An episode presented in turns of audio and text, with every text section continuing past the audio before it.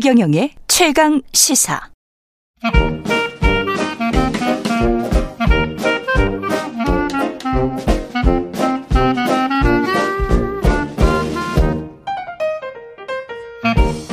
네, 최경영의 최강 시사 월요일은 경제합시다 코너가 있는 날입니다. 서강대학교 경제대학원의 김영희 교수 나와 계십니다. 안녕하세요. 예, 안녕하십니까. 예, 중국 이야기 뭐 우리 지금 2023년 경제 이야기하면서 중국 이야기를 꼭 해야 될 것 같아서 예, 예. 지금은 오늘은 중국 이야기를 좀 해보겠습니다. 일단 국경 문이 열리고 있는 거잖아요. 코로나 19 예, 관련해서 우리 경제에는 이게 어떤 신호입니까? 예, 저는 뭐 부정적인 것보다는 긍정적인 음. 영향을 좀 미치리라고 보고 있습니다. 예. 뭐 중국 여행객도 들어오지고 있지만은 중국 소비가 올해 좀 늘어날 것 같습니다. 소비. 예. 예. 우선 왜 그 중국 이야기를 많이 하냐면은 중국 경제가 세계 경제에서 역할이 굉장히 커졌거든요. 그렇죠. 예. 예를 들어서 중국이 2001년에 세계 무역기구 WTO에 가입했습니다마는 그때 중국 GDP가 세계에서 차지하는 비중이 4%였어요. 4%. 예, 그런데 이- 예, 재작년에 18% 아- 아마 작년에는 19%까지 올라간 것 같습니다. 4%에서 와. 19% 정도로 올라갔다는 거죠. 미국이 한 25% 되잖아요. 예, 그렇죠? 미국이 같은 기간에 31%한 24%로 줄어들었어요. 31에서 24로 예. 줄어들었는데 4에서 20까지 올라갔다. 거의 19 20까지 올라가고 거의 20까지 있습니다. 올라갔다. 엄청난 거군요. 뭐 참고로 우리나라는 예. 1.6에서 1.9 정도로 약간 올라갔고요. 1.9 정도 돼 있죠, 지금. 예. 예. 예, 그리고 이런 세계 경제 흐름이 우리 수출에 나타나고 있죠. 우리나라 수출에서 중국이 차지하는 비중이 2000년에 10.7%였어요. 예. 근데 2013년에 26%까지 갔다가 작년에는 중국 경제가 나빠지면서 23%로 줄어들었습니다. 음. 그래서 여전히 미국 비중 16%보다는 높은 거죠. 그래서 우리나라가 지난해 수출이 그렇게 적자였습니까? 중국 때문에? 작년에는 중국에서 적자는 안 났어요. 중국에서는 적자는 예. 안 났습니까? 주로 저 예. 중동에서 원유를 많이 원유 때문에. 보니까 예. 적자를 냈는데요. 그 우리나라 무역 수지 흑자를 보면요. 통관 기준입니다만은 2000년에서 2022년 작년까지 우리가 한 7,857억 달러 흑자를 냈거든요. 와, 많이 멀었네. 예, 이 중에 예. 6,873억 달러가 91%가 중국에서 오는 겁니다. 그 91%가 우리 중국으로부터 왔었던 거예요. 중 통관 기준은 지난 한 20년 동안 예. 그래서 우리가 중국을 공부할 수밖에 없는 것 같습니다. 8천억 달러 하면 곧 있으면 그게 1조 달러 하잖아요. 그때 그 기세라면 어마어마한 돈이네요, 정말. 그렇죠. 예. 예.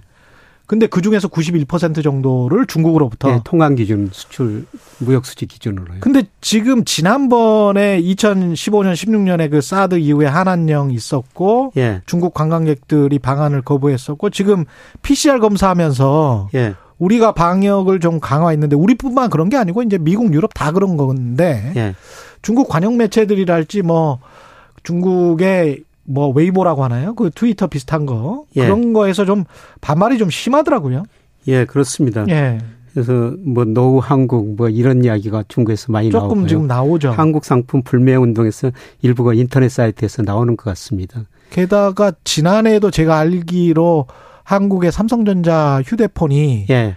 중국 점유율이 뭐 2%도 안 되는 것 거의 안 팔리고 있죠. 삼성 거의 핸드폰이. 예. 아이폰은 엄청나게 팔려요. 예, 예, 애플은. 그렇습니다.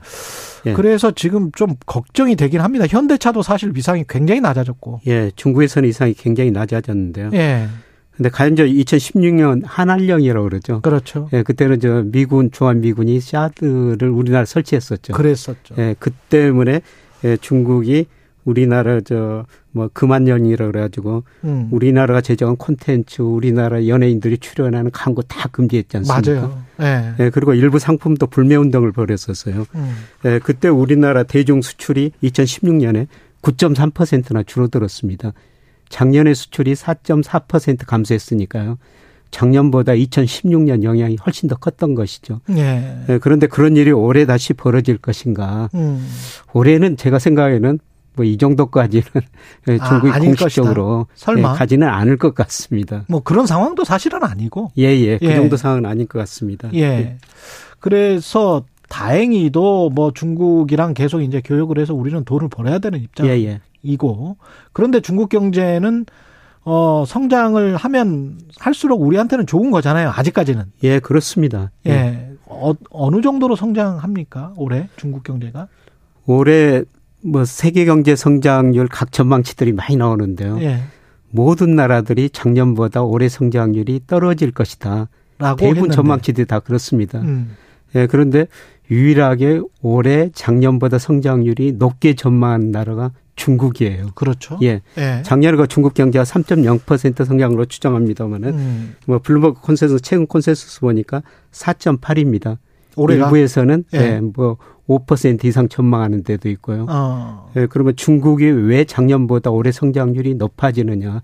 예를 들어서 올해 미국 경제 성장률 전망치가 0.3이고요. 예. 예, 그 다음에 일, 일본 한 1% 안팎, 유로는 마이너스 성장한다는 겁니다. 그렇죠. 예, 그런데 중국은 작년보다 높게 성장한다는 것은 어. 코로나를 규제 안 하면서 소비가 늘어날 거라는 겁니다. 예. 예, 그동안 중국 사람들이 코로나 규제 때문에 2022년에는 코로나 때문에 꼼짝을 못 했는데 예, 꼼짝을 못 했는데 음. 뭐이 사람들이 나와 가지고 코로나 많이 걸리기는 걸리겠지만은 예.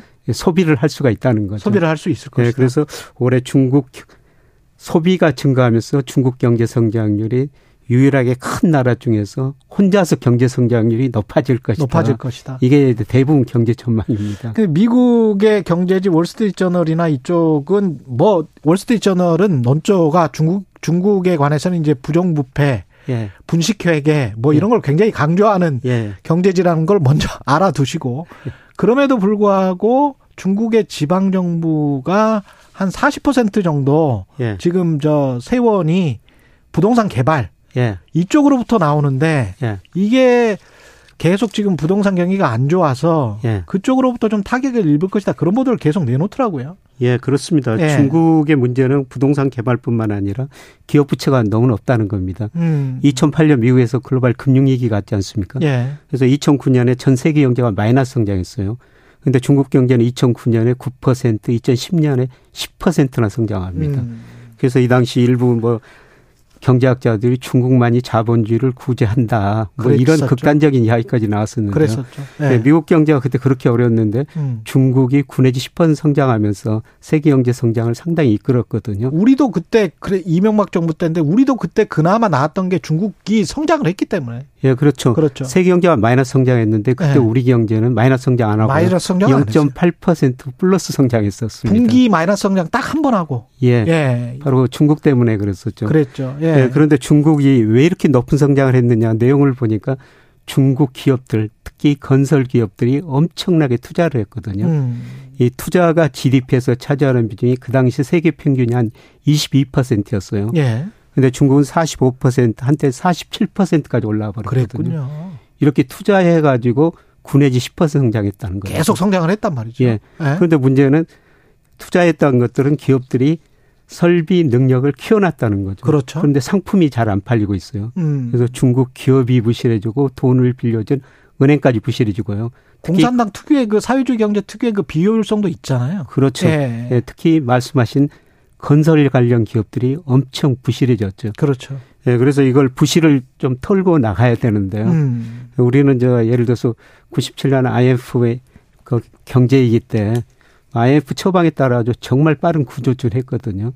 예, 중국은 그 스스로 구조조정을 하기 때문에 구조조정 속도가 아주 느립니다. 음. 이게 이제 중국 경제의 문제인데요. 그렇죠. 예, 그런데 예, 중국이 그래도 극단적인 침체에 빠지지 않고 올해 전문 기관들이 성장률 작년보다 높게 전망한 거는 중국 소비가 증가할 거라는 소비 겁니다. 때문에. 예, 2019년에 중국의 1인당 국민 소득이 1만 달러를 돌파했거든요. 예. 역사적으로 보면 국민 소득이 1만 달러 돌파하면 1인당 음. 국민 소득 1만 달러 돌파하면 소비가 늘어납니다. 음. 예, 그런데 코로나 때문에 1만 달러 14억 인구가 소비를 해야 되는데 그동안 못 하고 있었거든요. 이 소비가 올해 이루어질 거라는 겁니다. 중국이 그 중국판 규제 완화 그냥 부동산이 좀 흔들리니까 예. 중국판 규제 완화를 좀 하려고 하는 거 아니에요? 또 올해도? 예, 그렇습니다. 뭐 어. 상계 레드라인 해제했는데요. 음. 그 2008년 8월에 부동산 기업들의 부실이 심하고 집값이 너무 많이 오르니까 예, 그때 뭐 부동산 개발업체 순비채 비율을 100% 이하로 유지해라. 예. 예, 그다음에 유동 부채보다도 현금성 자산을 100% 이상 가지고 있어라. 음. 이런 몇 가지 규제를 했는데요. 최근에 부동산 가격도 떨어지고 지금 이쪽에 그 부실이 심하고 경기 위축이 좀 심하니까 네. 이런 규제를 안 하고 있는 것 같습니다. 예, 그렇다고 과연 그 부동산 가격이 오를 멈출 것이냐. 것인가 오를 네. 것인가 예, 그거는 아니고요. 그러니까 최대한 전- 지금 저지하려고 하는 거네요. 예, 중국도 예. 똑같이 우리 예, 정부가 지금 하는 예, 거나. 예, 연착륙 유도하기 위해서 각종 규제를 안 하고 있지 않습니까? 예.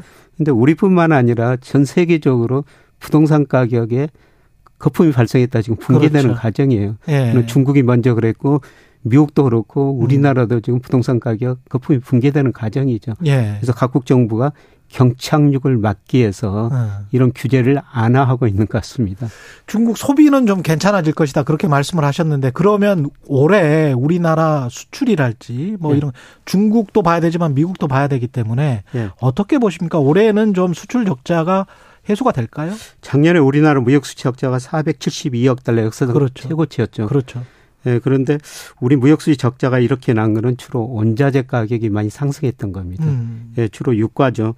2021년에 우리나라 평균 원유 그 도입 단가 70달러였어요. 근데 예. 작년에 103달러로 33달러로 올라 버렸거든요. 근데 우리가 1년에 연간 그 100억 달러 정도 원유를 수입합니다. 아이고. 예. 아, 저 10억 배럴 정도 원유를 10억 배를. 수입해요. 예. 예, 그러면 30달러 오르면 원유 수입하는데 300억 달러를 더 쓰는 거죠. 그러네요. 예. 예, 그래서 작년에 우리나라 무역 수지 적자가 472억 달러였는데요.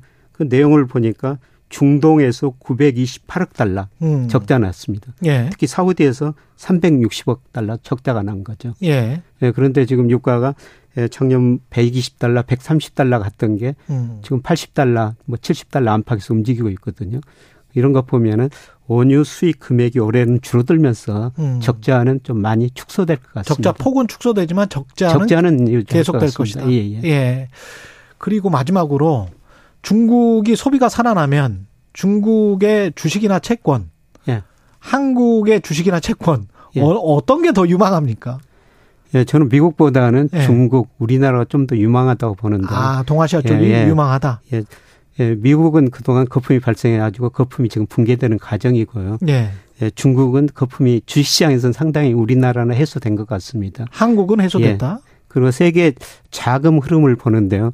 이 돈이라는 게 눈이 있어 수익률 높은 대로 미리미리 이동하거든요. 그렇죠. 최근 세계 주식 투자 자금 흐름 보니까 미국으로는 덜 들어가고 음. 중국이나 아시아 시장으로 들어오고 있거든요. 예. 이런 거 보면은 예, 돈도 돈의 흐름을 보면은 미국보다는 중국 시장이 더 나을 것이다. 근데 이게 이제 경제 경제 전망이라기보다는 충분히 싸졌다. 가격이 많이 떨어졌다. 예, 그런 겁니다. 중국이나 한국이. 예, 예, 그렇습니다. 예. 그래서 환도 그렇고 중국의 위안화도 그렇고 한국의 원화도 그렇고 저 정도면은 충분히 가치가 떨어졌기 때문에 예. 주식 시장도 마찬가지고 예. 그리고 최근에 또 외환 시장에서 달러 가치가 고점에서 한 10% 정도 떨어지고 그렇죠. 앞으로도 달러 가치는 더 떨어질 것 같습니다. 달러는 상대적으로 고평가된 거 아니냐 이런 예, 생각을 예. 지금 한 하고 있다는 거죠. 31% 정도 고평가돼 있고 지금도. 아. 예, 그래서 달러 가치가 떨어지면은 위안이나 원화 가치가 오를 수가 있죠. 그러면 이제 쌍으로 이익을 보는 거잖아요. 그렇죠. 예. 주식에서도 이익 벌 수 있고 한에서도 이익 벌 수 있으니까 그렇죠. 이 돈이라는 게 굉장히 똑똑하거든요. 그렇죠. 예, 그래서 이런 돈들이 어. 중국이나 최근 아시아 시장으로 몰려오는 것 서서히 몰려오는 거 보면서 음. 앞으로 그 주식시장을 이 돈의 흐름이 예고해 주는 것 같습니다. 네, 경제 전망도 안 좋고 기업의 이익도 별로 안 좋을 것 같지만 너무 떨어졌기 때문에 예, 그렇습니다. 음, 그런 측면에서 지금 말씀을 해주고 계십니다. 예, 서강대학교 경제대학원 김영익 교수였습니다. 고맙습니다. 네, 고맙습니다. 예.